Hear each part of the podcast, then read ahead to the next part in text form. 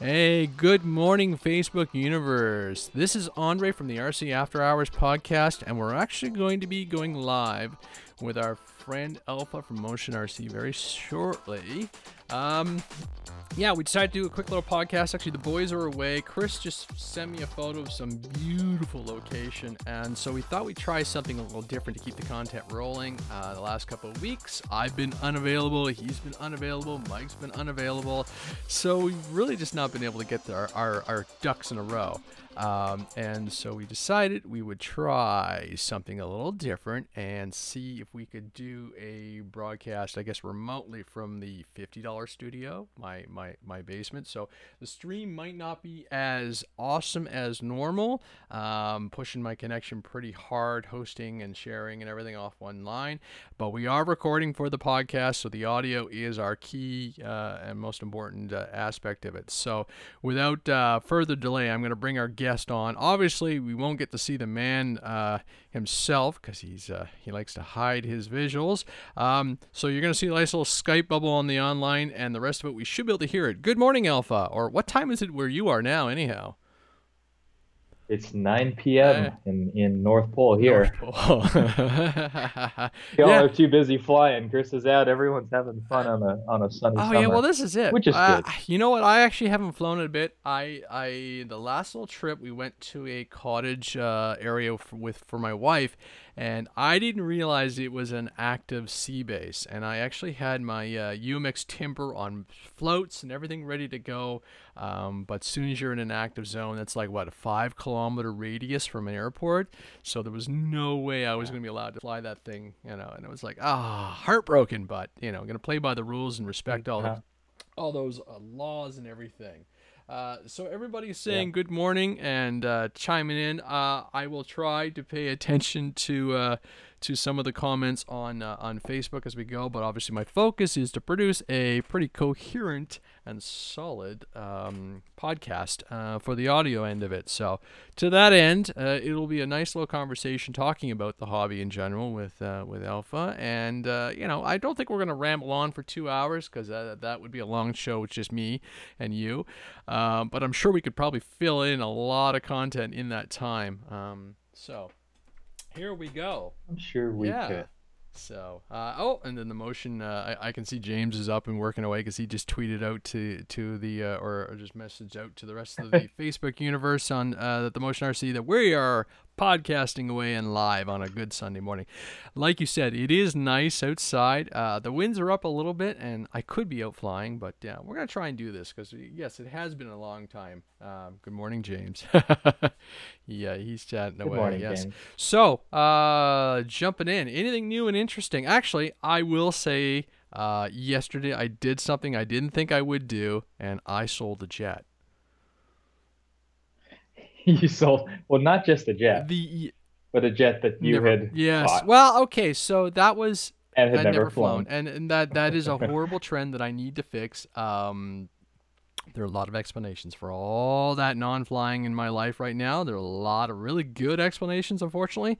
Uh, yeah, it was the the older F5 from uh, from Motion RC, a nice airplane, but as you had pointed out to me, an older um, older design mentality. I noticed right away when I would compare Yeah. it to my the Hawk, a much different product. Um, you could Oh, see yeah. how the molding was different, and just and you could see all the potential brake parts actually, all like especially along the nose, the way that nose was joined in and everything. Fantastic airplane, you know, nice EDF, nice 80 mil, but um, man, it's that's the the designs and the ideas It's a sign of yeah, the times. isn't yeah. Like this, this is it was a much older aircraft. Um, James actually says he's driving home from Neff. Uh, looked like it was a really neat event. Yeah, so yeah. Yeah, James is fly, is is driving home. I think I think they're on the road ten or twelve hours to get back from Nefi. It's uh, it's the AMA show in their backyard. So I just pinged him on WeChat, and of course, of course, workaholic. He's going to uh, he's gonna listen in. James, keep your Yeah, eyes no on the kidding, road, man. buddy. No kidding. Alex better be driving. but uh, yeah, the F5, it's it's in.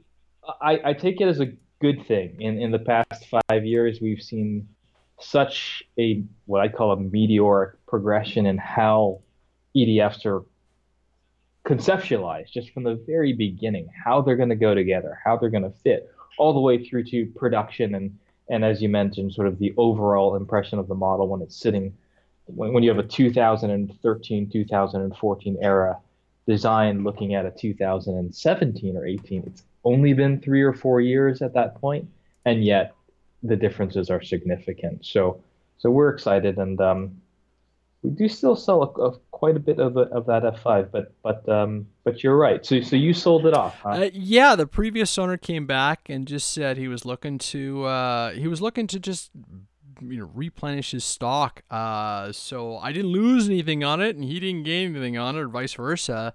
Um, so my intention too was to uh, re, re- so he bought, he it, back. it back. Yeah, he decided um, it had actually had crashed. Um, he had had a brownout and the thing went over the tree line and kind of just pancaked into a farm field really nicely. And this is the brown one. I've actually got it up on the uh, the uh, uh, live stream so people can see it. Um, and I, t- I had intended to respray it into more of an RCAF, obviously, uh, color scheme.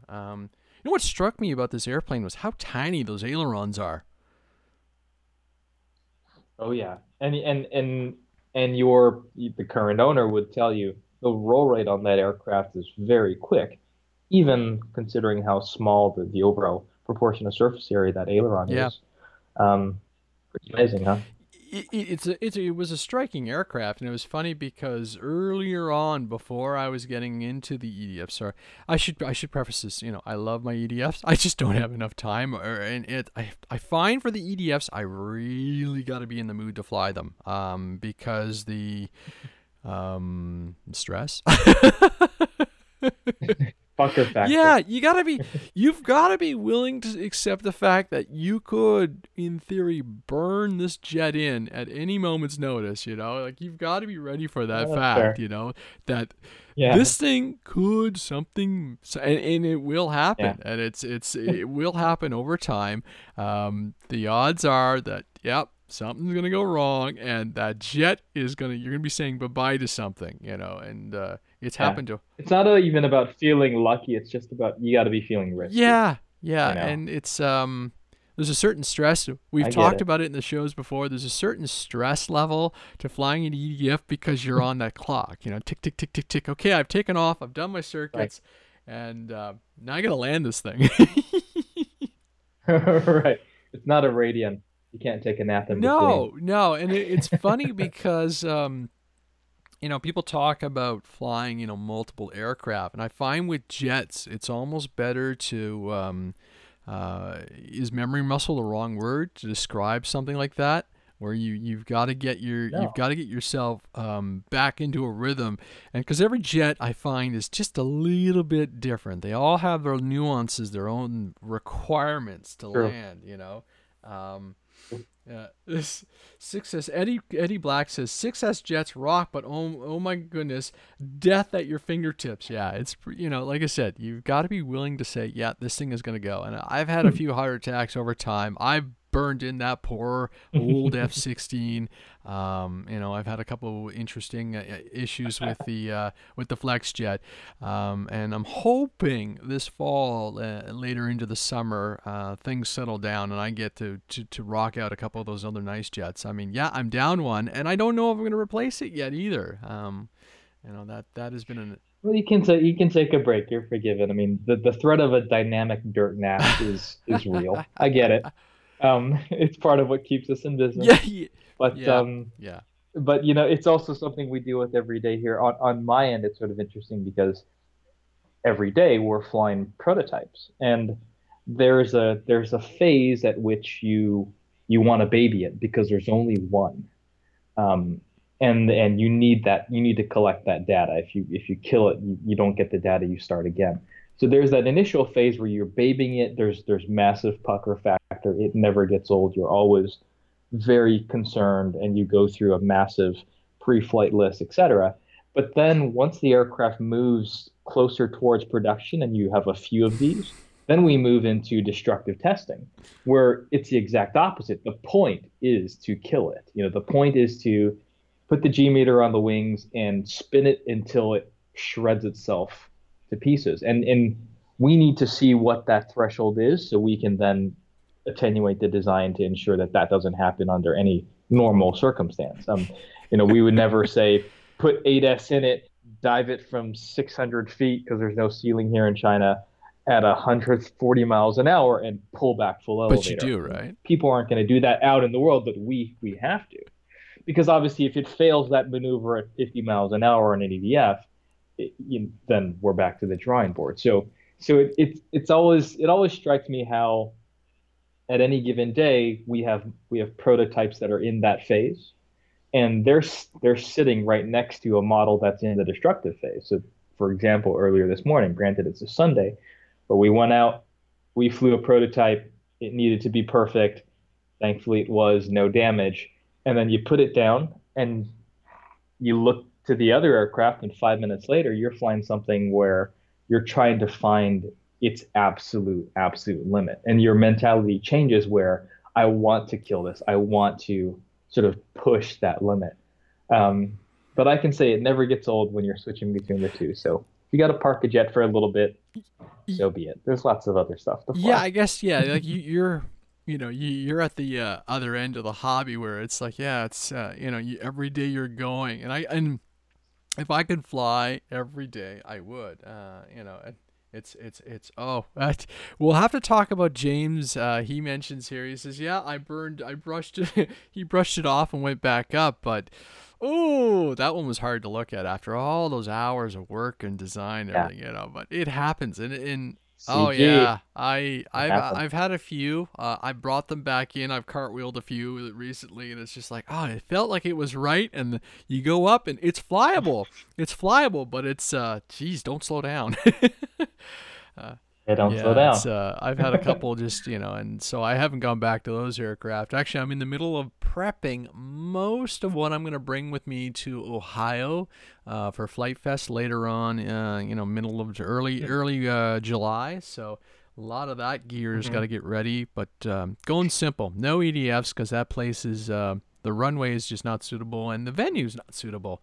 Um, so things like what are you uh, What are you taking? Are you taking the Tundra? Taking the Flite Test Spitfire? Uh, it's like probably going to be a few Spitfire. Sorry, not Spitfire. The the FT Racer, the Simple Scout, the mm-hmm. Radian. Mm-hmm. I don't even think I'm going to take the Night Radian, and I might try, depending on what I do, I might try and uh, um, bring up one of the big crazy creations I made recently. But we'll see about car space and everything. It's uh, it's it's Bring your Pringles jet, or no, better yet, bring your um, what did you make? A Lancaster? Yeah, that big sucker. We Lancaster. want to, uh, yeah, I might bring the the pink bomber. Uh, I love to bring that really big, crazy one that I built, but I haven't figured out how to engineer the wings, so it's in two piece. So it's a 10 hour drive. So the bigger airplanes really take a beating in the car, I found, because uh, the small ones you can find little nooks and cranny on top of all the camping gear, right? Uh, but the big ones you've got to suspend or something. And uh, Eddie Black says he's got his little 3S uh, or 4S F 18 uh, tossing tosser uh, aircraft, uh, you know, belly lander thing.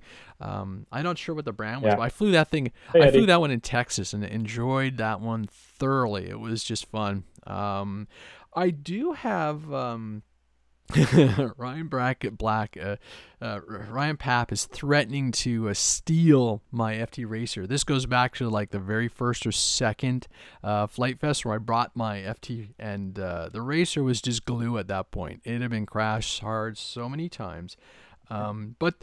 Well, it, it, there's something terribly enjoyable about an airplane that you don't care about.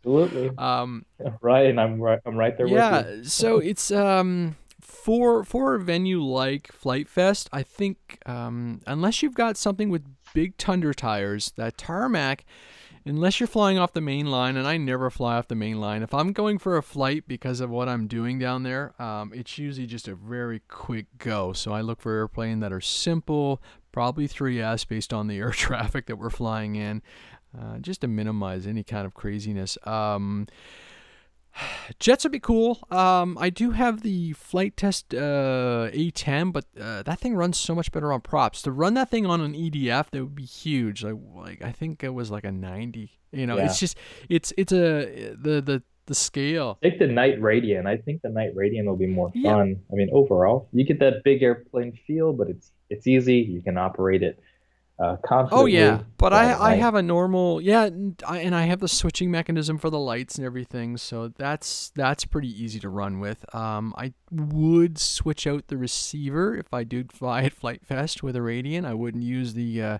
the the Horizon uh, protocols. I just uh, we know too much in that, and Mhm. it's just too saturated. That radio is so popular down there that that, that frequency is saturated.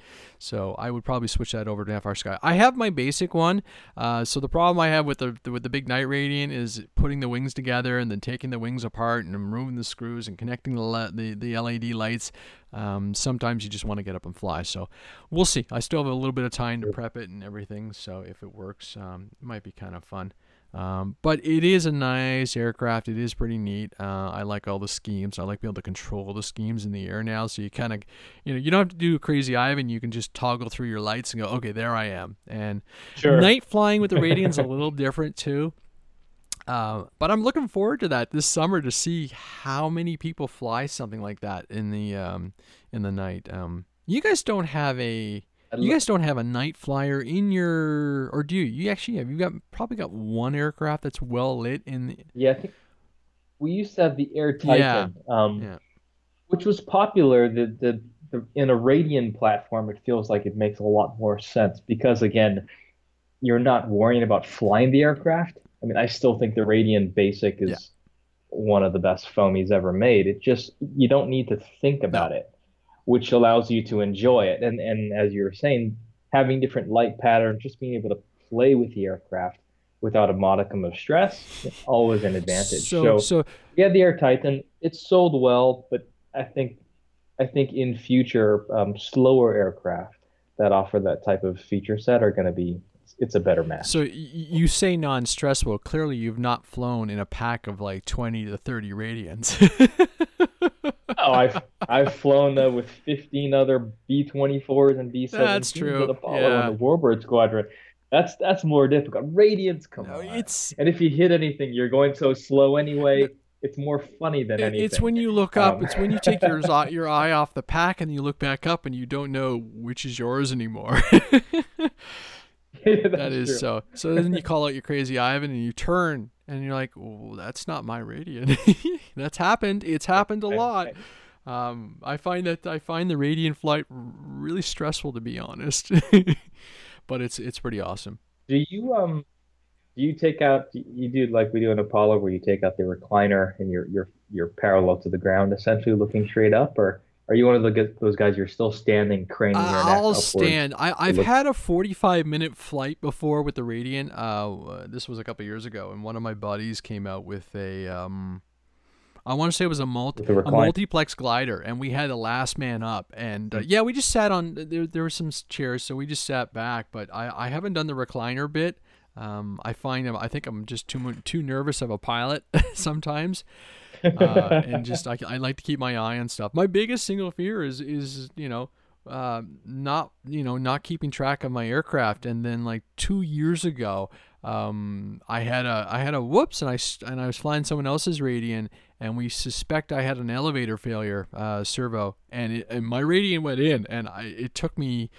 It took a little while for me to relax, but fly that thing again. Like it's just, it was just, you know, and, and so you come down and you're not relaxed. You're you're quite tense. It's up there with flying a, a, a silly EDF, you know, and you're like, okay, this this was not fun. I didn't enjoy this, you know, and so I need to work on that. But um, it's interesting. I don't fly my Radian nearly as much as I used to because I find that time constraint wise I'm so busy that so if I know I've got you know an hour and a half at the flying field right a Radian flight can soak Mm. up like three quarters of that in a heartbeat and you're like wow I didn't fly anything else I mean I flew but I didn't fly anything else and it's it's kind of up there when I when I take the uh, uh, the the Phantom out, and it's just like wow, it was super. It's an awesome twenty minute flight, but that could have been like four other flights with a with a with a different airplane. So Yeah, that's Yeah. fair. There's a there balance. there is that balance. You don't want them all to be one minute and you don't want to fly anything for an hour. uh,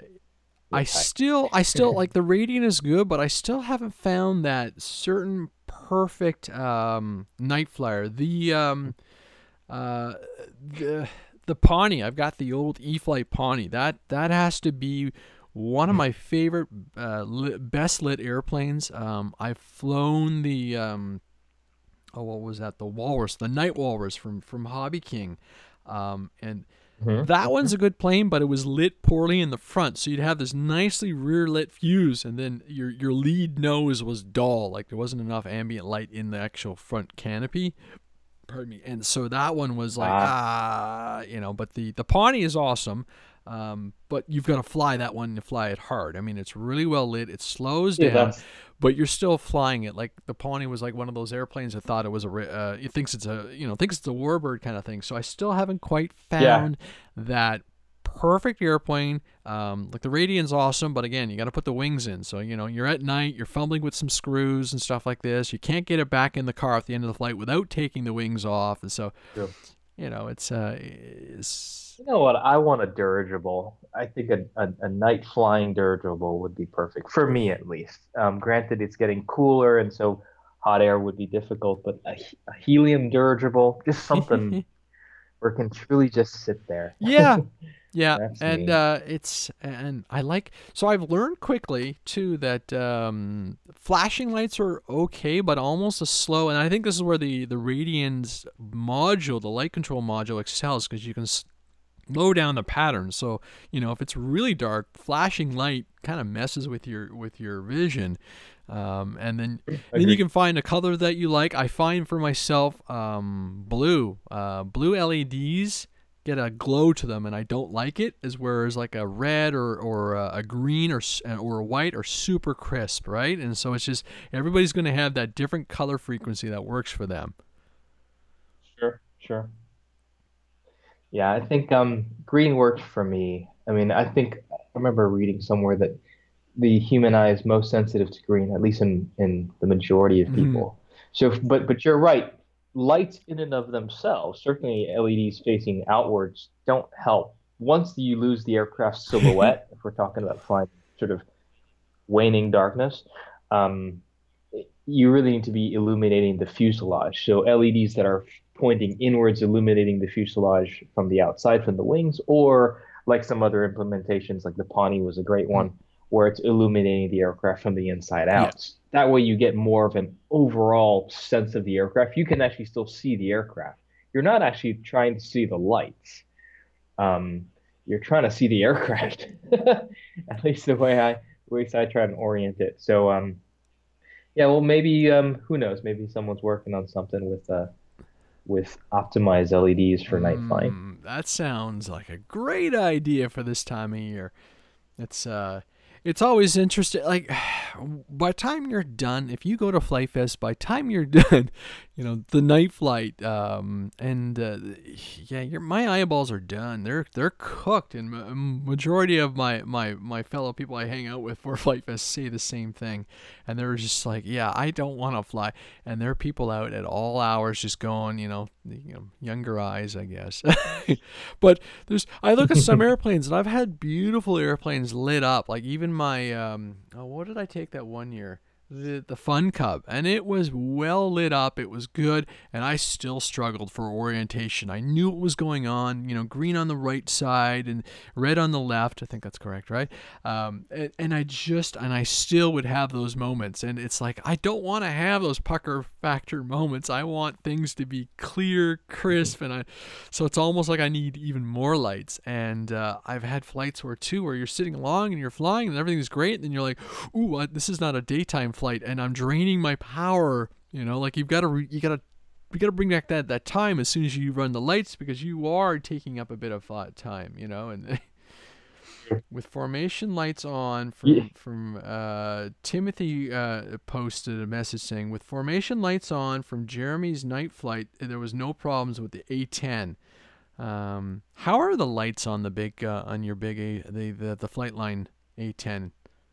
Well, we use we use the same day brights. Hey Tim, we use the same day brights for um for all of our Flightline Freewing mm. aircraft, and they're bright. Um, they are still forming. they are they are still facing outward of the aircraft.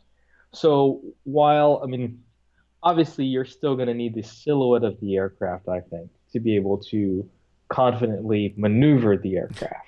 Now, maybe Tim's got sharper eyes than I, and he can fly that thing in complete darkness. it's big. in which case, hats off to you, my friend. But um, but I think in, in general, it, again, we're sort of we're speaking around the fact that people are going to fly. When we say night, it's sort of like saying grass. It there are different definitions for that. So, are we talking about an hour before the sun goes down, midnight, or, or any of the range within? So, there are going to be different points at which um, the aircraft loses just pure silhouette, and you're looking purely at the LEDs on it. Would I fly like that? Probably not. But a lot of people do fly our Daybright equipped aircraft. Most of the 90s, again, our Flightline aircraft. They'll fly them as, as the sun's going down and maybe 30, 40 minutes after it has gone down, where you still get that orange sky. Yeah. Um, certainly in California, ambient. you still sort of get to see a exactly. There's enough ambient light in there. You still see a, enough of the aircraft where you know that it's not a green and red LED in the sky trying to play with another green and red LED. You actually see those are two A10s. Um, and, and I think those are some of the most, it's that sweet spot of flying. But unlike the flying day, you only have enough time for a few flights, you know, before it gets either it's still too bright where you don't really see the LEDs, or it's it's too dark where now, frankly, it's getting unsafe. Um, which is why I think, to your point earlier, it's important to find that aircraft that that aircraft, that time, that flying style, but also to meet together and that light content where it just it looks it looks cool. There's just something about doing that. I uh, I know back in early days, like we're talking 2014 when I got back into the hobby and I was scratch building twins, you know, twin cargo planes. I went to the dollar store and I picked up those those little uh, LED. Uh, um, they're like you know running off little tiny batteries, but just little. They're called finger lights, you know, and the kids stick them on there. And I hot glued them all over the airplane, so I had one shining off the you know the vertical stab and stuff. And that was that was awesome. Uh, know, we'd go out you know at dusk and or twilight, you know, and and fly those for a bit. But I had enough lights all over this airplane that I could actually very clearly see what it was doing, and it was just this giant white foam white foam airplane, so it was super easy to see. Um, but uh, again, like I said, the biggest one still, my my absolute favorite still has to be that Pawnee. But finding something that even uh, you know has a bit of a, a little bit of a flight stabilizer in it, so you know you do get in trouble, it can self correct, so you know okay, I'm going level. you know, and then you can bring it in. But uh, so it's yeah, you're right. It's finding that just that little. It's got to be super slow, super efficient, stable, self-correcting, and you just can relax and enjoy it. So there's it's got to it's got to come. Something's got to be coming our way. Uh, that doesn't require you to take off wings and so forth, but and color, you know, and those controls and those LED lights, you know, so you can have that fun. Um, we were watching uh, a couple couple summers ago at FliteFest, and one guy was flying his wings, and the boys had these. Um, um, they were just like little uh, slingshot things, but they had lights on them as well, and they were trying to shoot the wing. And the guy with the wing could actually turn off the lights on the wing and still knew where it was going. So again, supreme night vision, I'd say. But it was just you know all of a sudden the lights would turn off on the wing, and you're like. Uh, no, and then turn back on. He knew where it was going. I don't think he maneuvered. He just turn them off and go straight, and then he'd pick it up again. But still, Eeh. I bet he was a pylon flyer. When I used to fly pylon, like, like I can't see them now, but in the good old days, you could fly pylon racers, and, and the saying went that you flew where you knew it was, not where you saw it, because the aircraft they're going so Yeah. fast. You know, you need to. You're you're frankly looking where it's going to be by the time you wonder where it is. If you're looking at where it is, it's too late. So I'd wager that guy's got super science skills. He's able to fly a wing, turn the LEDs off, turn it back on, and not be in the dirt. Again, hats off to him. nice. All right. So, uh, do we want to jump into some uh, industry news? Uh, I don't remember the last time we had you on the show, so I think uh, It's it has while. been a while. Um, and you know, yeah, just uh, I think. Well, what what have we had since then? You've obviously had your your um the the little At the Raptor. The little ra- yeah the Raptor, uh, the F eighteen, and then you had your your um the F-35, the uh, the Dora, the Mhm. P-51. Yeah, we had about six birds, I think, in the past seven months since we not last spoke. bad, not bad at all, and all Quite a bit. So that's that's for the foam electric side, and then at, Yes. at Nall at Joe Nall last month, obviously we we announced Balsa, and brought about 15 uh, 15 new aircraft to the lineup. Um, so Balsa has been pretty pretty exciting as well. And then we we leveled up on helicopters and introduced a 600 uh, ARF plus line of, of scale helicopters that include servos and the motor and the ESCs basically in the box, um, sort of ready to go for guys on the scale side for helicopters. So it's been a good uh, it's been a good year for us so far. We've had a lot of fun. And uh, so, are the balsas? Have they landed in? Um, have they landed Yeah. in North America? Yeah, we did sort of a fun thing with with the balsa and and the Dora and the camo version of the L39. Um, sort of 50% of our releases looking back. Um, we are known for a bit of premiere release sort of pre-orders. The Hornet was a pre-order, the Raptor was a pre-order.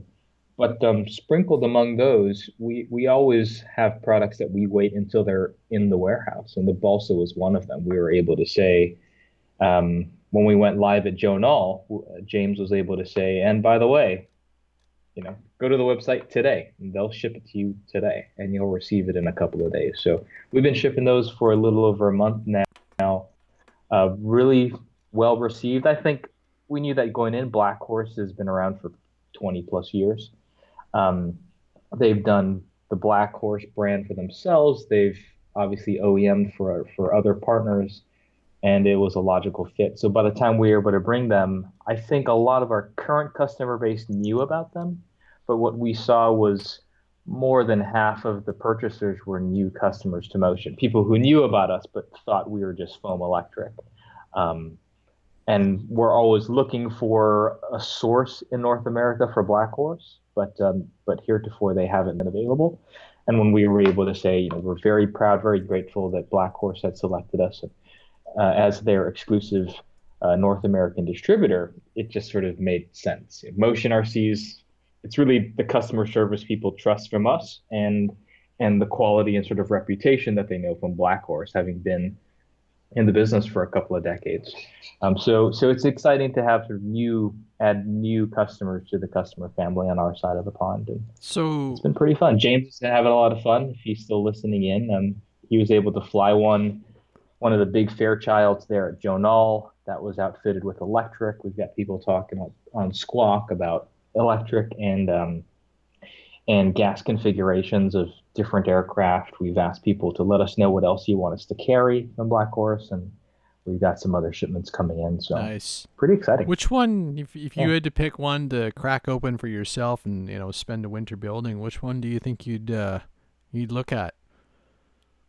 I gosh, so that's a good question. We've got we weren't able to bring every single one Black Horse has brought has produced. Um, so our first container uh, was basically comprised of the ones that we thought would sell the best and peop- and and ones that our sort of core um, uh, core group had had had exhibited interest in. We also have another batch coming in that are sort that expands that line. And to answer your question, there are models in both sort of shipments that I prefer personally. I think the um, for for me the the Heinkel probably say the Heinkel 111 for twins is pretty great. For singles, I'm a big fan of the um, I'm actually a really big fan of the PC the PC9. Uh, it's a I, I like Pilatus aircraft, so the PC21 and there's the, the PC9 is a slightly earlier version, and um, big twin canopy, turbojet, a turboprop trainer. It sort of ticks all the boxes for me Yeah. And it's a great flyer. In the Black Horse configuration, they've got it it's set up as retracts, um, retracts tricycle, sort of like a T28, but with with the with a sharp nose instead of a big radial. That's sort of how it flies. It has a great wing, great color. So for me, if I had to pick one from the first batch, it'd probably be the PC9. Cool. Um, That looks nice. and then outside of that, probably the Lysander. Lysander. Uh, the aircraft, it's a big. I don't, I don't know if you can see it Yep, there, uh, I've Andre, got it. but the Lysander. Yeah, so hundred inch wingspan. that aircraft is so. Yeah, it's a big bird, 100 inch, 100 inch wingspan. I flew it on an OS uh, 33 and an NGH 35. So the OS 33, obviously, I'm a big fan of OS. They sound so great. The NGH 35 as well flew it really well. Um, but what stands out about that aircraft is the wing. Looking at that wing, I mean, as an aerodynamic guy, I look at that wing and wonder how can that uh, fly? Yeah. yeah. Super sharp tips, just shapes where there usually aren't. Um, so aerodynamically, the aircraft speaks to me, and historically, it's got a great story as far as how it served um, throughout its service lifetime. And uh, there's one in the Smithsonian. It doesn't look like anything else people brought out. And again, ultimately, it's about how it flies. That aircraft flies like a P-51. I posted in Squawks, and I know it's a high wing. I know it looks like a strange cub, but um, it's acrobatic. Wasn't that a acrobatic. was that a reconnaissance reconnaissance aircraft for its time? It, it did a little bit of everything actually. It did, it did recon. It did um, it did special forces insertion. What what, what we now sort of equate as special forces. Okay. Yeah. Um, so th- there are quite a few missions that the aircraft flew. Just overall dependable, not necessarily very well known. What I really lo- love about Mr. Sun and Black Horse, just in general, is they really they their engineering team really try to look for aircraft that have stories um, that I, I, think all aircraft have stories but aircraft with stories that haven't really been done yet so they've got aircraft like the Jungmann which no one's ever done um, the lysander which no one had ever done so it sort of fits with our flightline mentality of say, trying yeah. to do aircraft yep. sounds familiar. yeah you know exactly sounds very familiar oh, yes fast check the boxes with the Corsair and the Mustang, but, but try and do something that people have never seen before in that particular format. So, so, um, so yeah, and obviously we've, in addition to announcing Black Horse, we announced ProFly. ProFly's Motion RC's OEM brand of balsa aircraft, um, and the our OV10 Bronco and a 1.8 meter wingspan is our first. Uh, it is a Black Horse aircraft. It's it's brought in under our new OEM brand with a few of our sort of special tweaks. And that's really a that's really going to be the first of many. James has talked about this. We've talked. Stuart has talked about this a lot in our in our media from Europe uh, and down into the states here, as far as that Bronco. If you really sit and think about it, what does that signify? It really signifies Motion actually moving into the balsa space and recognizing that most of the guys here at Motion, we all fly balsa. We've flown balsa for, and Martin's flown balsa for 45 years, 46 years, I want to say. Um, and a lot of us have, we've balsa sort of in our, in our bones, as it were. And, um, and it's about time that we speak to, reach, reach across the aisle and reach to, and, and reach into people and reach into markets that um, we haven't been in before. So ProFly is probably the brand I'm most excited about because it's going to allow us to innovate and bring a lot of what what Motion RC's development team has done with foam. We can now leverage that in balsa with a variety of partners, and um, yeah, should be should be pretty fun. We've asked customers on Squawk to sort of let us know what they want to see, and they've begun to uh, to let us know, and we we hope pe- people feel that it's a brand of the people. How cheesy is that? but it's true. A brand of the people. I just I, that just came out of my mouth, but it's absolutely true. We have, I think, by now we've shown. I mean, I'm speaking for everyone, all my fellow Americans and and friendly Canadians listening. You know, I'm sitting in China within between a three minute and 60 minute drive of 90% of this mm-hmm. hobby. You know, I think by now um, our core customers have have learned, have accepted, and I think come to appreciate the fact that we're here. You know, we speak the language. We work with with with these people that we consider our friends directly, and that's allowed us to to move. We talked at the top of the podcast about how quickly things have gone from the F5 to the Hawk, or, or say the L39, our most recent 80. The F5 was our third 85 years ago. How quickly that has happened. Um, imagine that motion touch in other aspects of the hobby. That's really what we're trying to aspire to, and um, and it's really driven by by customers saying that's what they want to see from us. So we hope we don't do them any wrong. So I'm going to ask the question if something like the Bronco is a smashing success in as a um, as a balsa, how hard how hard is it to make a foamy out of this then? That's a great question. Um, for listeners who are who have access to Model Aviation magazine, I'd encourage y'all to to check out the article that I wrote in this month's issue entitled "How a Foam Aircraft is Made." Uh, that takes you through basically 10 generalized steps of, of our process from thinking about an airplane to prototyping it, making molds, uh, producing it, then shipping it to you. Um, you'll see in that process that it's very different from, say, balsa. Um, so, so the short answer, Andre, is I'm not going to make an OV10 tomorrow in foam. so that's what everyone continues to ask me.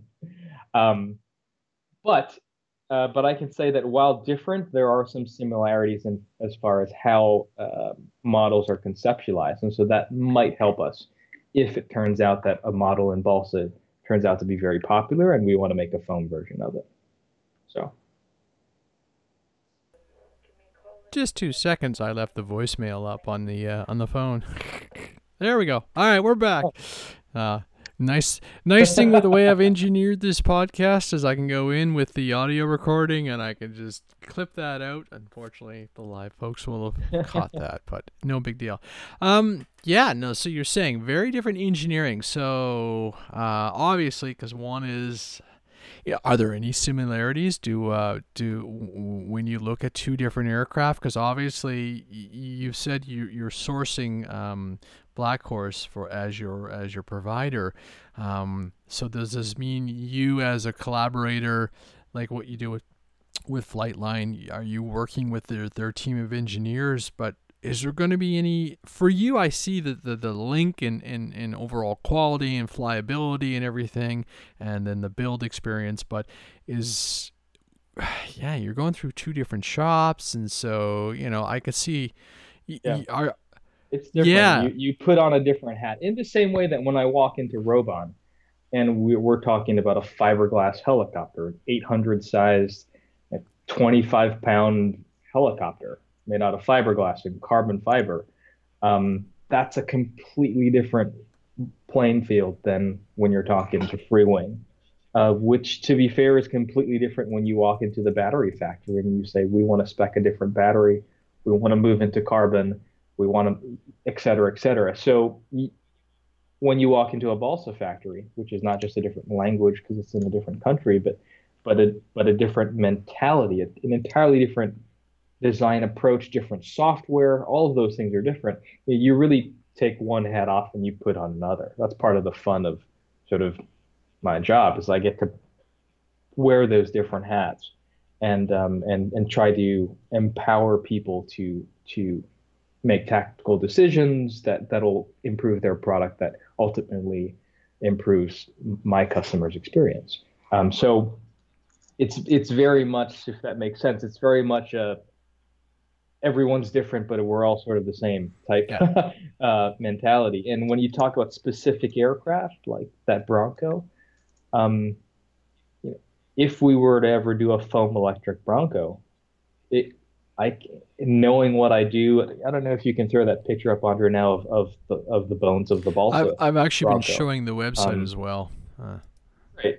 So so if people started looking at that, when you look at that balsa aircraft, um, if I were to make a foamy of it, I would start completely from scratch. There's there's actually almost nothing. Not even the airfoil would transfer because the aircraft are different sizes, um, different wing loading, you know, just which is okay. That doesn't mean that one would come any any less sooner. But um, I think it just underscores that there are differences in these products, and I think there's beauty in the intricacies of those differences. That's why some people love balsa. That's why some people love foam. That's why people love a little Yeah. bit of both. Do you?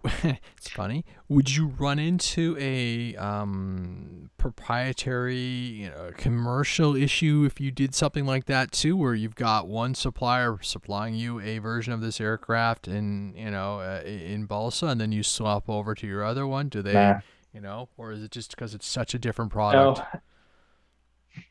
Yeah, I I think um, and and Tom, uh, one of the co-owners at Motion RC, we, he and I have spoken to, to this point a bit over the years, in that um, I mean, our mentalities were very much equal opportunity. I mean, look, the hobby is too small, and life is certainly too short for people to be to be up in arms at each other's throats over over things, and we're not curing cancer. So, um, so I, what I mean in all that is we try and, and perpetuate the the attitude amongst all of our factory partners in any uh, category, whether it be gyros, batteries, fixed wing aircraft foam, fixed wing aircraft balsa, fixed wing aircraft electric, fixed wing aircraft, uh, you know, gas engine. There are so many overlapping um, uh, categories here. Our mentality is, look, we're all we're in the same boat. We're all moving forward uh, with the same goal, which is to perpetuate this hobby and to do so safely, and to hopefully, in so doing, find new people who will love what we love. Um, there's really no room for, oh, they made a they made a Bronco in balsa, so if you make a foam Bronco, we're going to be unhappy with you. You know, we're we're we're we're gladly way past Good. that.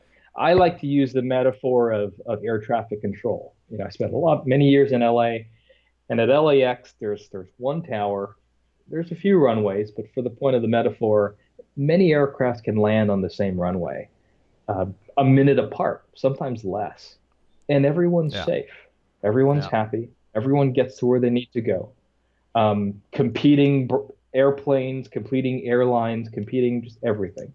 It's okay um, if air traffic control officiates their duty well, then everyone lands safely. We try to take that position that we're trying to help all these products to get their time in the sun, get a good video from our marketing team, to, to get a good uh, place on Hobby Squawk, to get to the place where people can see them, give us feedback, get into that process of being of of evolving and becoming better, and everyone wins in that sense. You know, I, I don't subscribe to the notion that that um, only one factory or company needs to um, compete. And of course, look at the fact that there are billions of gajillions of Cubs and Mustangs, and that hasn't dampened the sales of those No, aircraft. no, no.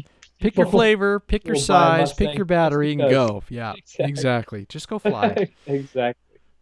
There's enough. Exactly. Just just Yeah. fly. Just fly. So, talking about some of the new ones, uh, I'm kind of curious to see how the uh, Mustang versus Dora. Uh, do you, do you have any sales figures or any idea how how the the uh, the German Warbird was was accepted? Yeah, I, I can say that um, both of them have been great hits for us for completely different reasons. Go Nice. figure. Um, Mustang was was a hit because it's a Mustang. Personally, everyone knows it's not my favorite aircraft to depict.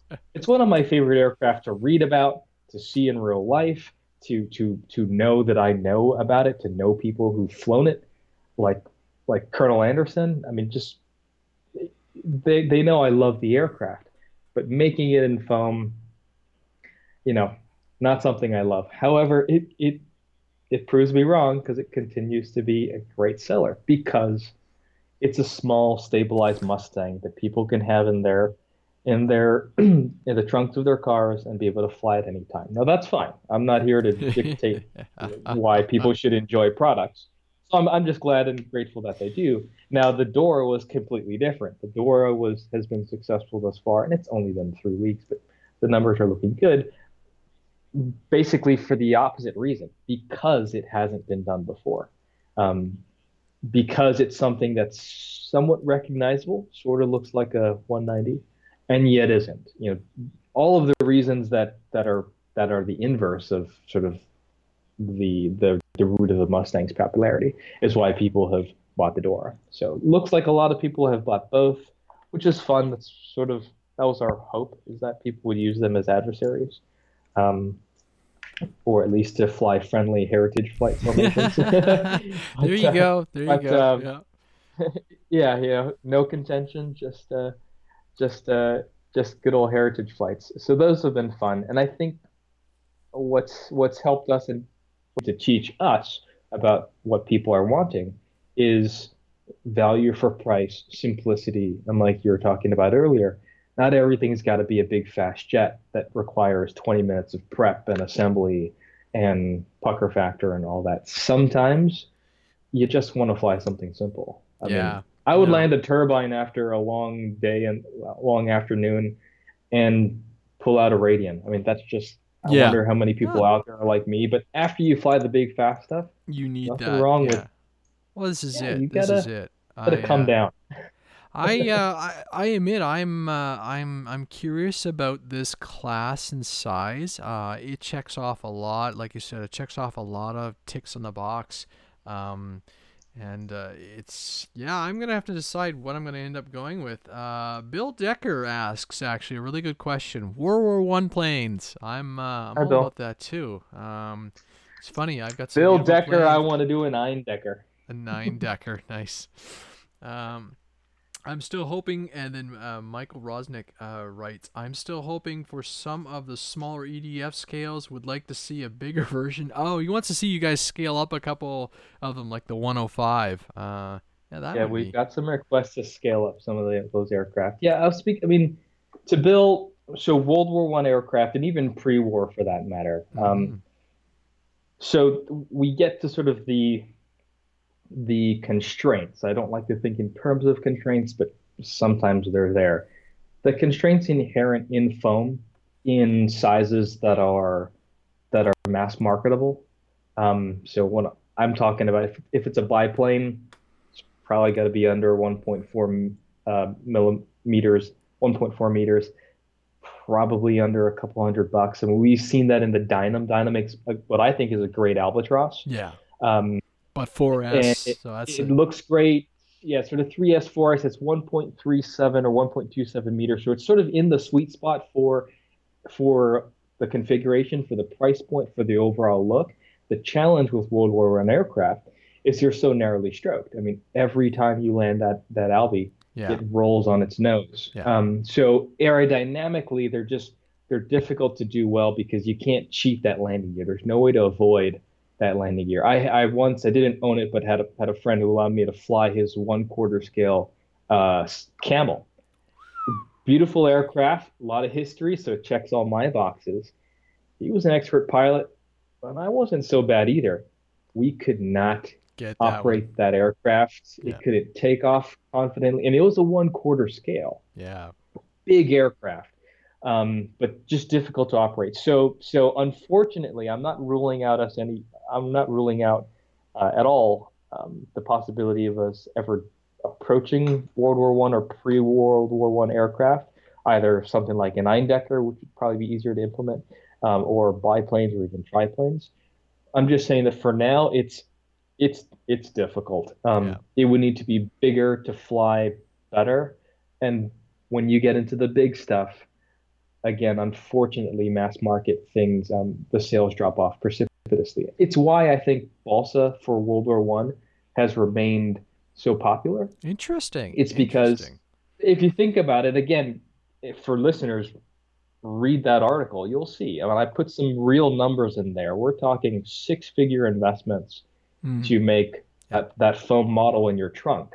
That's just to make the things to make the airplane. That that's not actual labor or materials or shipping or insurance. That's you know just to be able to make just to make the tooling. Yeah, It's you know it's it's it's a significant investment and um it, it's it's it's a part of the hobby that I continue to chafe at that as many people say we don't want another Mustang or a T28 or a Cub those sell. those are those are those sell and and and as a business you know i sort of have to be responsible we need to be we need to be responsible that for every for every p15 and dora we threw out there because we believe in in in perpetuating aviation history and its diversity we also got to keep the lights on so um so back to you know i, I would pitch uh, to Bill, I would pitch Maxford if you haven't already checked them. Manzano. I mean, there are other, there are there are there are many there there remain several outlets for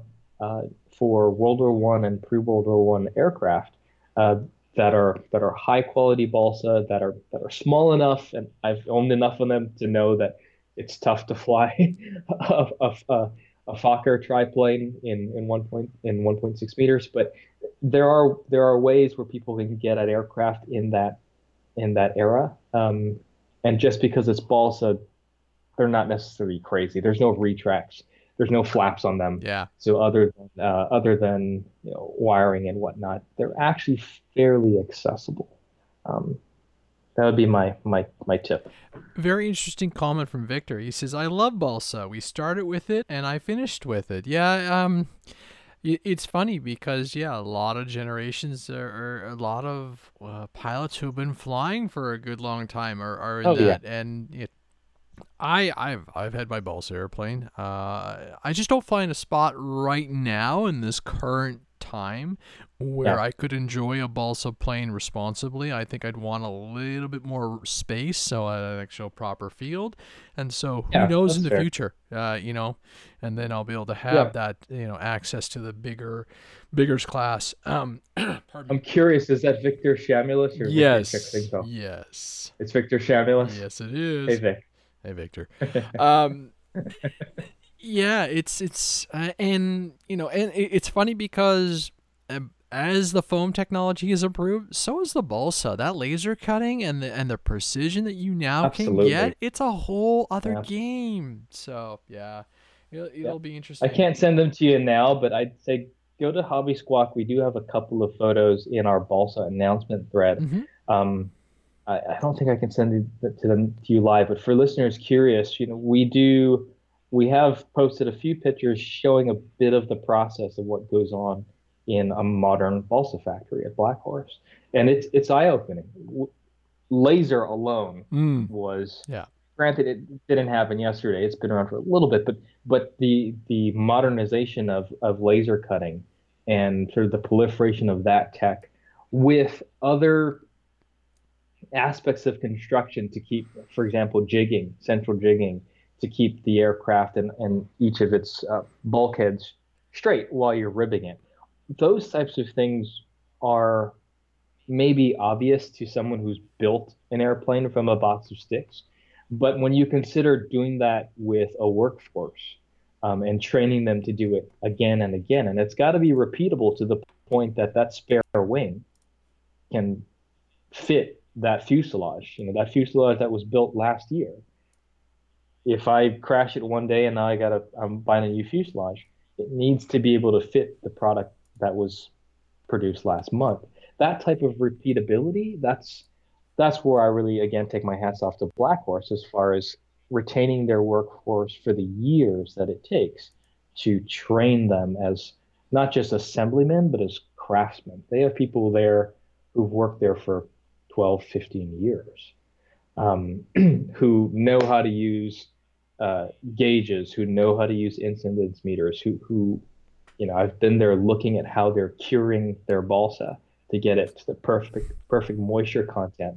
Those types of innovations have just compounded and finally, you know, reached customers consistently, um, which I, which I think's it's amazing. It's an amazing time for the hobby. It has been for the past few years. Crazy. I, yeah, I. It's um, it's going to be interesting. I, I have friends who who love their balsa kits and and push, and I just sit there and go, look, I can barely get myself around to laminating a wing these days. I did it though. I did. Where is that thing? I I gotta. So hold on. You won't be able to see this alpha, but. Uh, for the viewers and everything, I I have been working on and I've had a um, Defiant Wings D28. So it's a 28 inch FPV wing. I've had this thing. I've got several other wings, and I suffered from a really nasty case of laminate phobia. Uh, and I just uh, I was I was having a really rough week, and uh, I took a day off, and I and this is what I did. Um, and I just got there and I finished it off. I laminated. It's going to have a MonoKote. A lot of people um, paint the wings and then put the uh, the coat over top of it, the the laminate. Uh, I'm gonna do a red and uh, black schemed uh, MonoKote. So it was a uh, it's been a new experience, and I'm I'm I'm gonna try and get this thing ready for for FliteFest. And it's impressive when once you put the laminate on. So it's you know it's a it's a decent wing. I've got the spars cut into it. I've used uh, um uh, a glue to get the spars glued in and everything, and it's all cut to my specs. And uh, it's going to be a 4S plane, just a simple uh, 2400 kV, 2300 kV. Uh, two year uh, Ryan Papp is after me. I have my, uh, and again, I have a Juggernaut from Sweet Wings. I've got a Flinch. I've got this one. Take it, Ryan. Uh, and then I've got a uh, TBR um, Apex 2. It's it's just me. It's just that's how my life rolls. I get interested in stuff and then I stop. But hey, look, I'm halfway there. Uh, I guess that's that's the problem with this hobby. There's so many things going on. So many people want to know. You know, what, you got to fly everything. Well, it's so maybe a balsa is going to happen one day, but it, that's a huge cost. It's like the 3D printed plane I got sitting over here. It's like, geez, I'm. I could just spend my entire workday doing this and not, you know, but then I don't have any money to, to you know, pay the bills.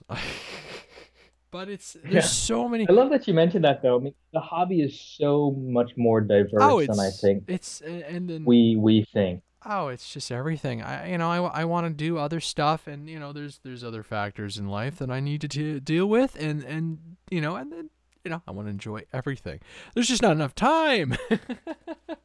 yeah, and I think that for me that's where, um, that's where the diversity really kicks in. I have from an RC tank sitting next to me to a balsa wing that's in my other room, where when you have time, you come back to them. Yeah. You know, there's nothing to say that you need to start and finish something in one sitting. I love being able to sort of know that when I get back there, when I have time, when that part arrives, when that thing happens, whatever, I'm then able to revisit that project, take it out, sort of work on it. Um, so much of the hobby, at least on our on the foam electric side predominantly, we've seen over the past few years just the consumption, the, the flying really takes up the majority of people's ownership of an aircraft, which is fine because the hobby is about flying stuff.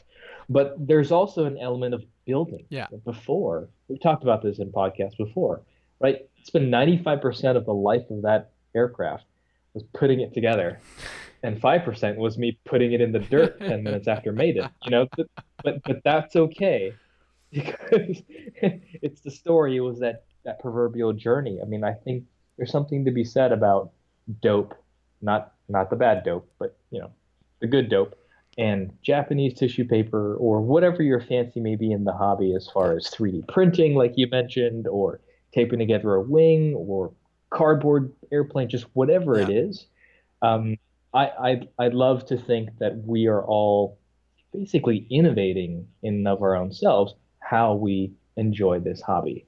Um, as long as we're sharing it with people outside of ourselves, Boom. I think the hobby's okay. Uh, it's yeah.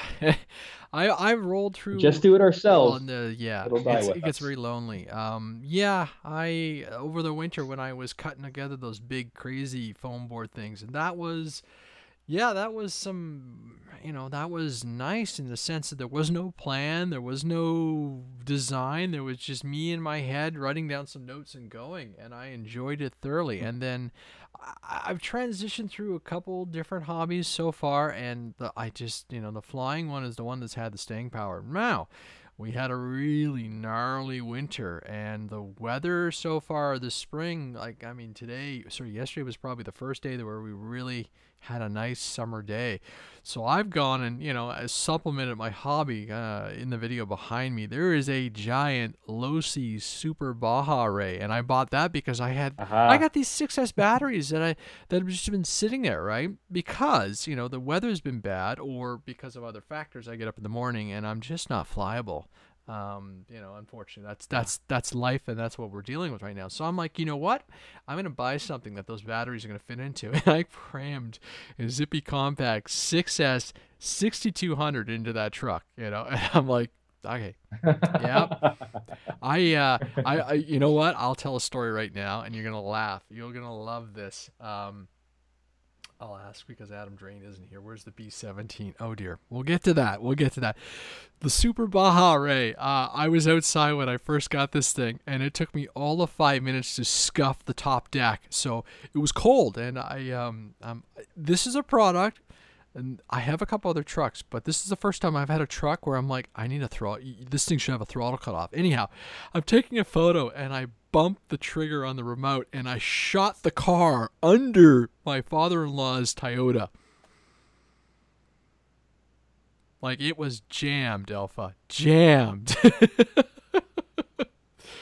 so mm. What did he say? Oh, he didn't know. He, he didn't know. It was it was eleven o'clock at night, right? it was eleven o'clock at night, but it went in oh, there. Oh, then it didn't happen. Oh, then. Oh, it did. Like he, oh, he doesn't yeah. know anyhow, it was so jammed. I'm like, oh wow, and uh, you know, I can. I'm like, uh, I managed to get to the off button, turn it off, went inside, got the car remote, shut the shut off his car or his alarm, right? Because I had to open the car up and everything, and make sure I didn't want to set the alarm off while I was moving it. Went into the garage and got my my my floor jack because it was stuck so bad, like it was drilled underneath. It was lodged. The only thing I didn't do is yeah. I didn't take a photo because it would have been the best photo in the world because man, that thing was in there. And I was like, okay, this is this is a whole other like it's one sixth. you know, the other trucks are all one ten, so this thing like dwarfs everything.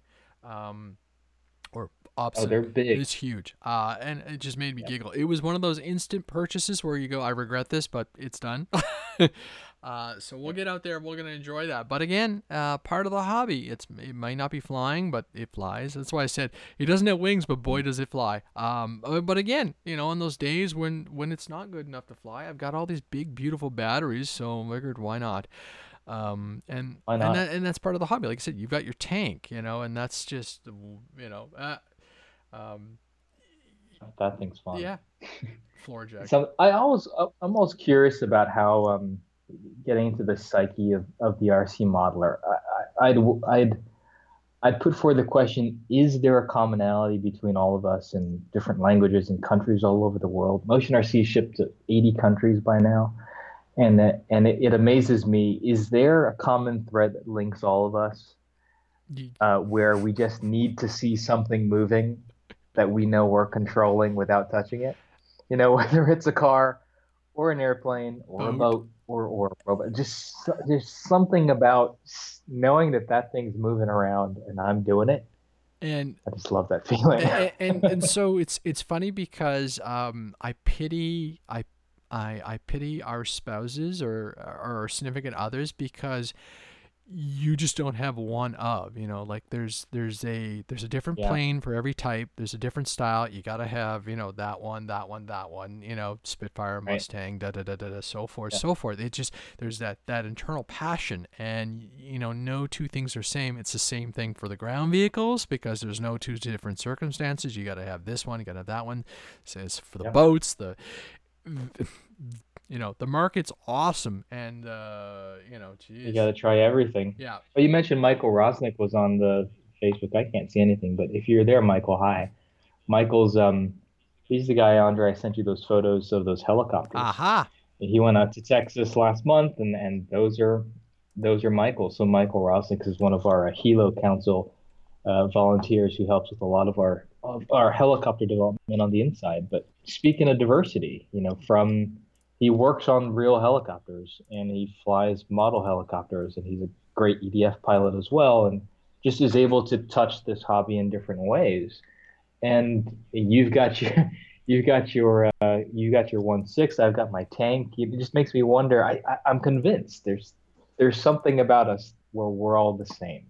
Um, and even if I'm wrong in that, I like thinking that I'm right because it feels like in this crazy crazy time, it's nice to know that there are other people like you. Now, of course, all of our spouses would beg to differ and would hope that we'd uh, we'd die, we would leave the earth. But um, but uh, it is sort of neat thinking how how this hobby unites a lot of people in a lot of different ways. Actually, I am trying to pull up those helicopters as you speak about them because they're awesome. And there's a there Alpha had sent me a couple photos, and we'll um, there's a really nicely painted uh, F-35. Okay, here we go. So, uh, Gray Helo. John Bergsmith. Yeah. So we'll, we'll Yeah. do the helicopters. So it's the gray. Uh, is that the Bell Huey? Uh, Huey?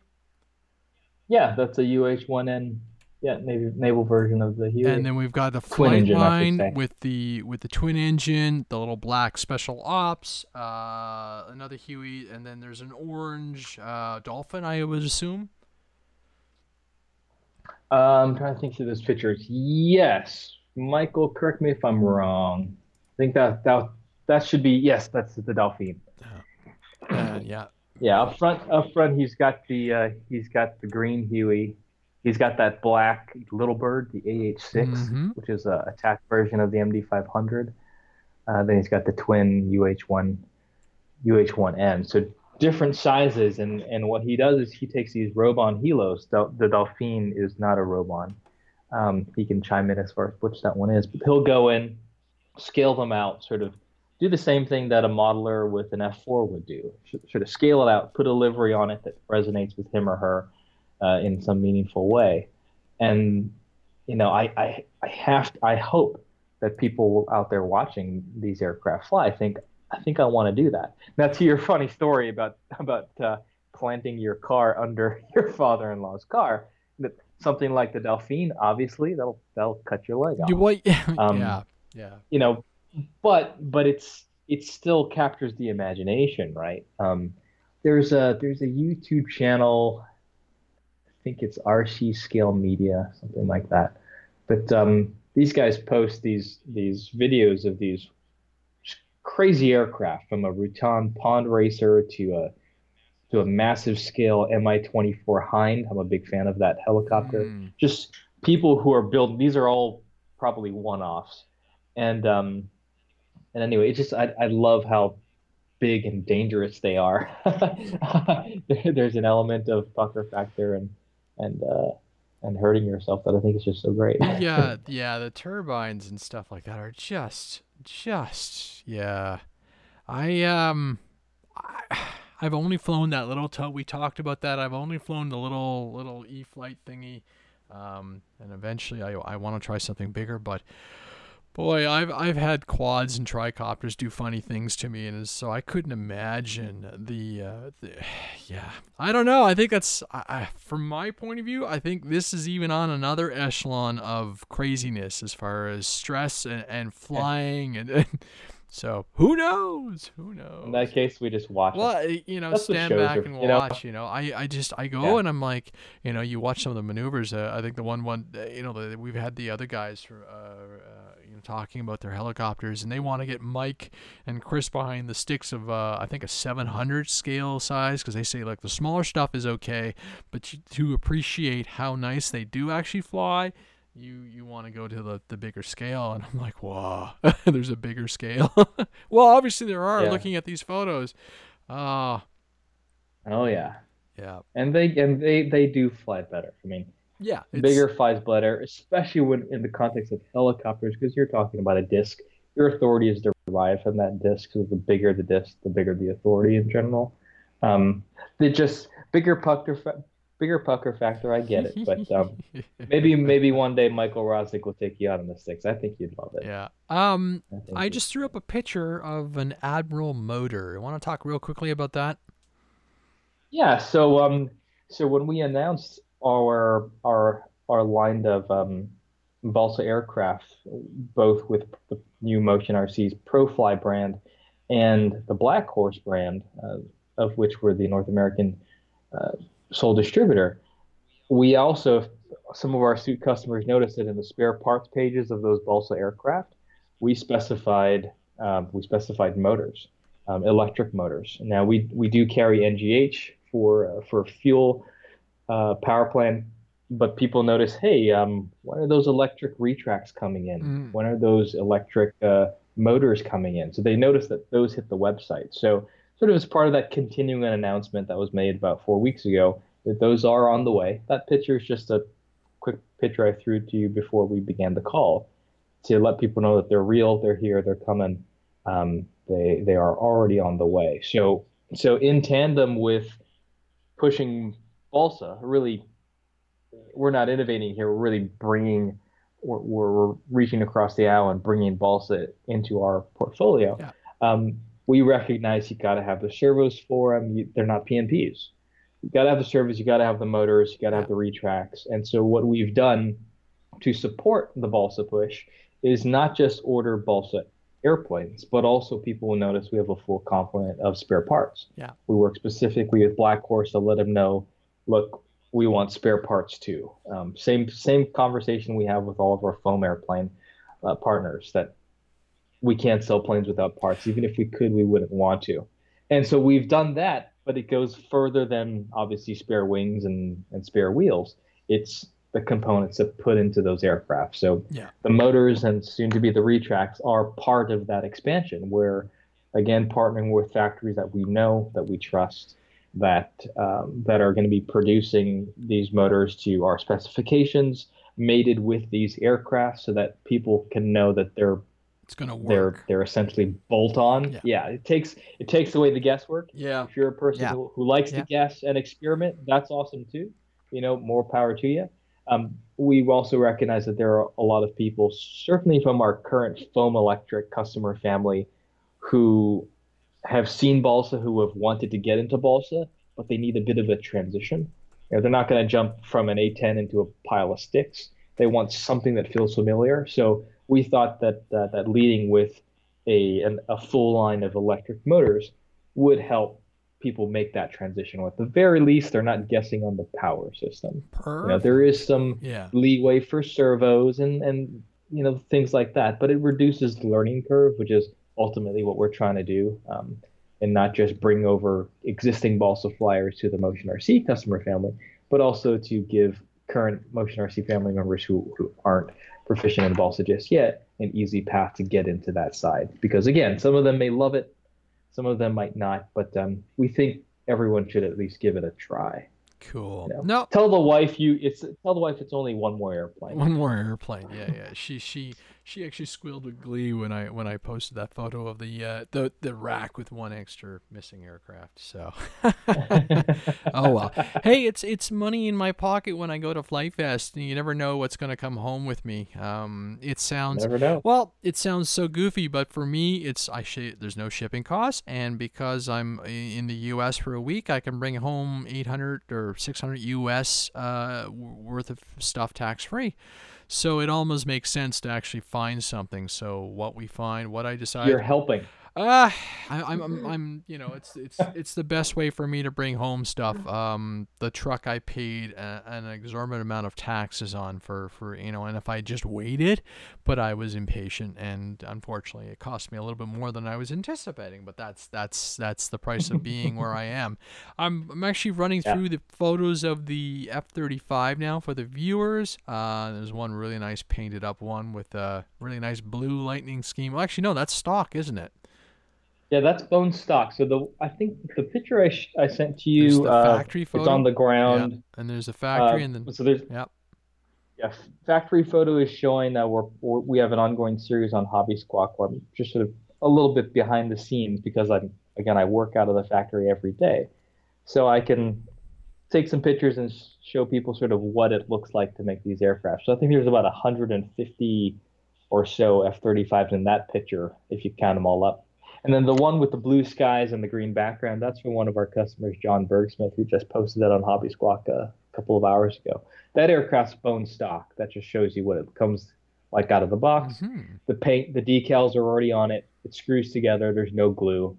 Um, and we've seen people begin to fly them over the past 10 days or so. Um, which is which is again, it's always exciting for that new plane feel. As always, we're letting people know if you have any questions, concerns, issues, contact customer support. They're there to help you. Um, any ongoing discussions right now on Squawk for the F-18 and the F-35 with uh, questions people have, and, and we welcome all of that. But um, Yeah.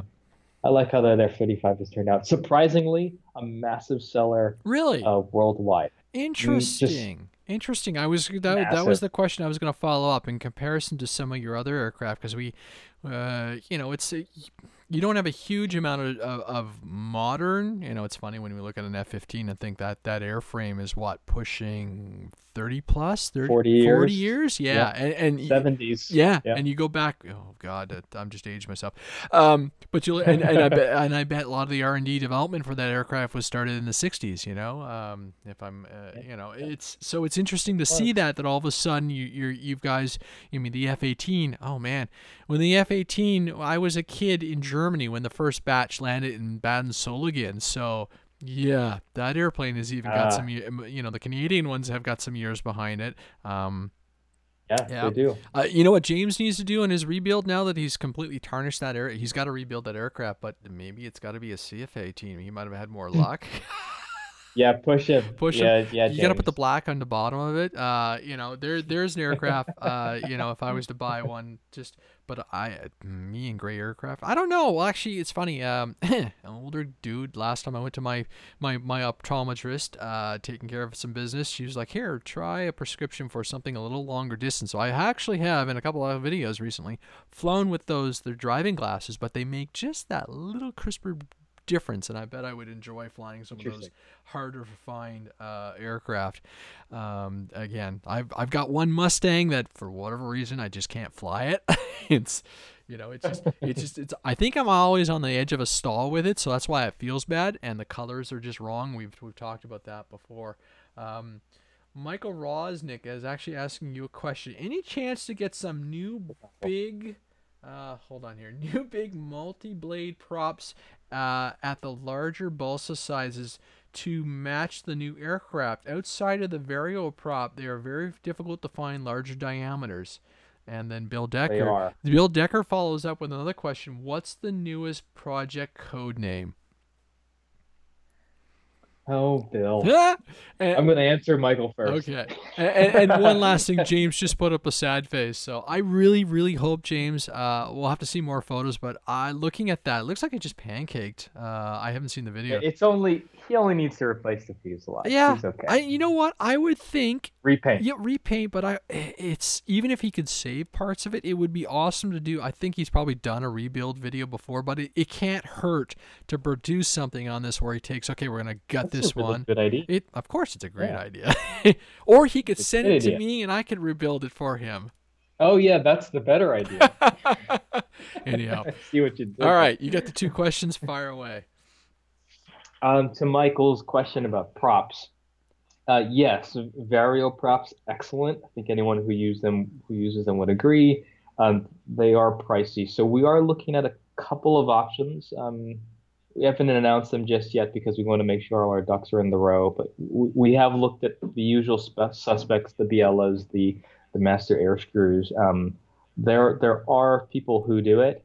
The issue we're running into, I, don't think this is a bad thing, but it is sort of the current state of things, is that um, as we discussed uh, maybe 30 minutes ago, balsa you can make those at far fewer MOQs than you need to for uh, anything that's molded.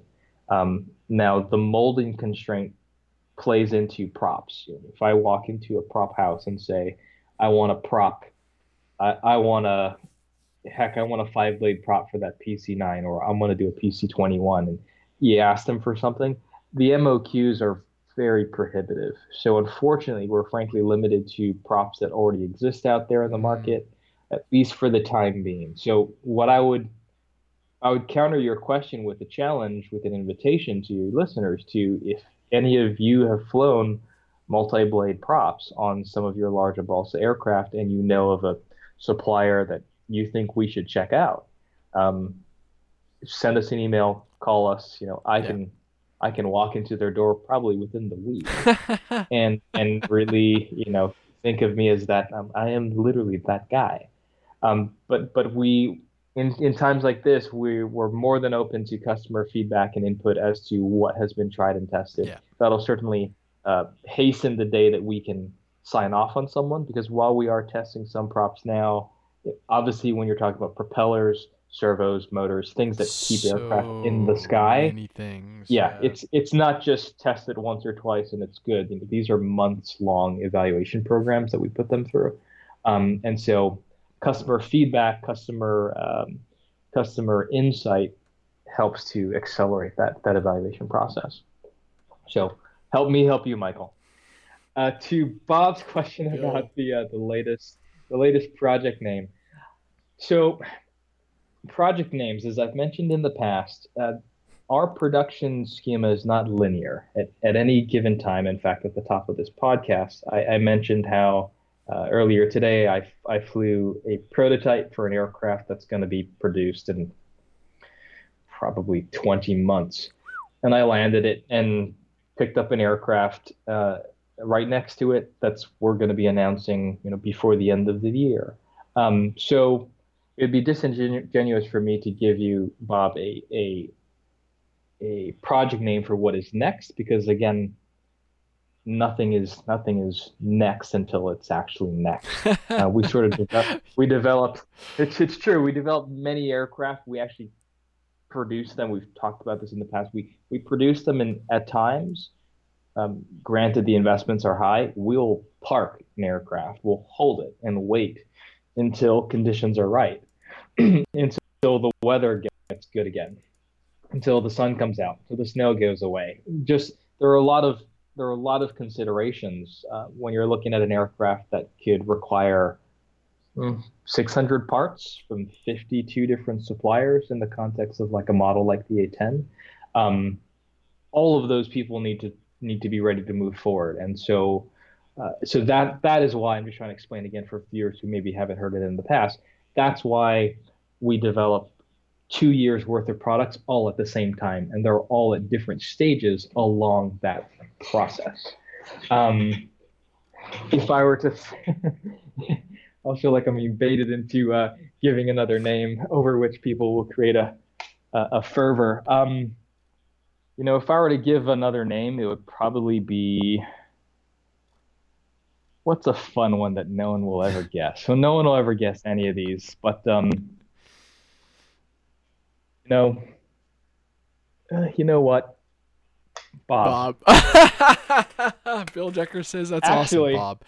Bob can mean so many things. But Bill, on the on, on the day that uh, on the day that we release Project Bob, just look for it. It'll happen between tomorrow and two years, two from, today. from today. At the point that you see that forum go post go live on Hobby Squawk and you see that's Project Bob, ping me. and I will take a picture. I'm actually doing it right now. I'm going to take a picture on my uh, on my war room planning wall mm-hmm. where it Bob. says Project, Project Bob. Bob. I have my pipeline here, and I will send this picture to you, timestamp, so you'll know. here we go. Just took the picture. You'll know that I didn't make that up just now. That is an active there project. Go. There you go. And uh, and there you go. Now again, may happen today, may happen two years from today. But when it happens, if you message me, I'll send you this picture just for you. so the one last thing we'll uh, we'll very quickly go because we're actually approaching 90 minutes. I didn't think we could have that much steam, but we're doing pretty darn good. Um, easy. Oh, I, I, I know that. Uh, it's just it's a beautiful Sunday, so some of us actually are gonna try and get outside. Uh, there you go. Will it be a B17? Oh, geez, guys, killing us. Um, no, because he's supposed to. Uh, I, I, want a Lancaster before a B seventeen, guys. Come on, priorities, priorities. Uh, Jet Jam, you came up with a new strategy um, to help uh, your your social media end of it, and I quite like that because, um, well, social media is what social media. So, talk away Oops. through while uh, while I have the uh, the video up of the um, uh, not the video, but the I, have got the yeah. website up, so anybody wants to go over, check out the Hobby Squawk post. But there are a ton of pay- photos, um, starting on page six. Yeah, so something we noticed, James and I, James obviously our marketing manager, we're talking about we're talking about Joe Nall, talking about EDF Jet Jam. We have guys like Steve and George Baker who, who show up at events um, uh, like Joe Nall and really they and, and just so many others uh, showed up and volunteered their time, drove in, flew in, and it really reinforced to us the sense that no one's getting rich on this side of the hobby, guys, but we're having a lot of fun. And we're having a lot of fun because of our customer family that, frankly, you know, they're friends. Um, and, and that is really, I think, you know you can cue the sappy sappy music, but it's true, right? The best part of this hobby is the other guy next to you, talking to him, talking about what he's flown, talking about a crash, and so we wanted to keep that that going and continue to perpetuate it and really just support that by um, by last weekend. Stuart was off at Camden, which is sort of the UK's version of Joe Nall, and James was at um, was at NEFI this past weekend. Weekend prior was EDF Jet Jam. We weren't able to physically show up, but we thought our customers are going, our friends are going. They have the airplanes. Everyone's got a cell phone camera in their pocket. I'm not saying any of this was innovative, um, but we thought for once, why don't we uh, why don't we encourage people to post photos in Squawk of themselves at the event? And for every five photos you posted in a given day, your name went in a hat. And at the end of the, at the end of the three day event, we gave away an Avanti. So it doesn't seem like rocket science, but in two days we got 200 pictures, and and one of the guys got an airplane, and I'm sure he's enjoying it. But most importantly, now we have a place where people can look, and we've seen people from who weren't able to show up at that event, and people from frankly around the world, call in, message us, WeChat, Facebook, um, Hobby Squawk, RC Groups, and what have you, just to say, I have that airplane too, or yeah. that looks like fun. I want to go next year. You know, it seems small, but events this sort of becomes this recurring theme, right? On on on so many of our podcasts over the past couple of years now that meeting people where they're at and and participating in the hobby means meeting other people means flying with other people crashing with other people um, uh, commiserating. It, it means it means engaging other people. As much as the airplanes are such a big focal point of the hobby they're really almost second to all that happens when we're on the ground. And um, so if you're if for your viewers i can't see anything from my side but for your viewers looking through those pictures we hope that that just continues what is already going uh, keeps it going that people continue to post photos to share whether it's us or not whether it, whether it's of motion rc product or not we don't care. We just want people to show other people how much they're enjoying this hobby. Maybe that means we'll convince their wives that it's okay. Um, maybe not.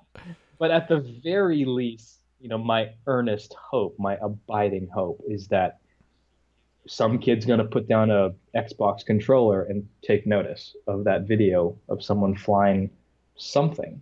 You know, some young girl is going to show up at, at, at an event with her uncle and is going to grow up to be an aerospace engineer. I mean, that's how it happens. That's how so many of us now in those fields came to be in those fields. And I feel it's a strong part of our duty to to make sure that that doesn't go away. Something as simple as a picture on a cell phone can do that. So my parting invitation to everyone listening is it's summer. Go fly. The yeah, sun's out. Get outside. You have yeah. a phone. Go fly. Take a picture. You know, and and I would I'd be so grateful. Cool. Well, and, and on that note, I think it's probably a good way to sum up the show. We've had a good time. Uh, I'm actually going to be getting out because I'm going to go and get some silicone spray paint, or not spray paint, but coating for my tent. So it's all ready for FliteFest. I got my FliteFest t shirt on, folks. Uh, so coming weeks, that'll be me getting ready for that, figure out what I'm brewing, what I'm bringing, and then getting out to that. Uh, I don't know if, uh, if uh, you know, we'll do anything live before then then. Uh, and we'll see if we can get the crew back in for a podcast next week. Maybe we'll talk to Chris and see how everybody's schedule is going together. Uh, Alpha, huge thank you for uh, for joining in on the podcast and making it uh, and hanging okay. out with me for the last hour and a half. That's been fun. And uh, yeah. yeah. there we go, ladies and gentlemen. I'm gonna go. Yeah. Uh, I'm gonna go work on Cronus. So you guys have a nice uh, Sunday. Cool afternoon. stuff. Thank you, Alpha, and uh, everybody enjoy the uh, the rest of your Sunday. See you later, folks. Bye.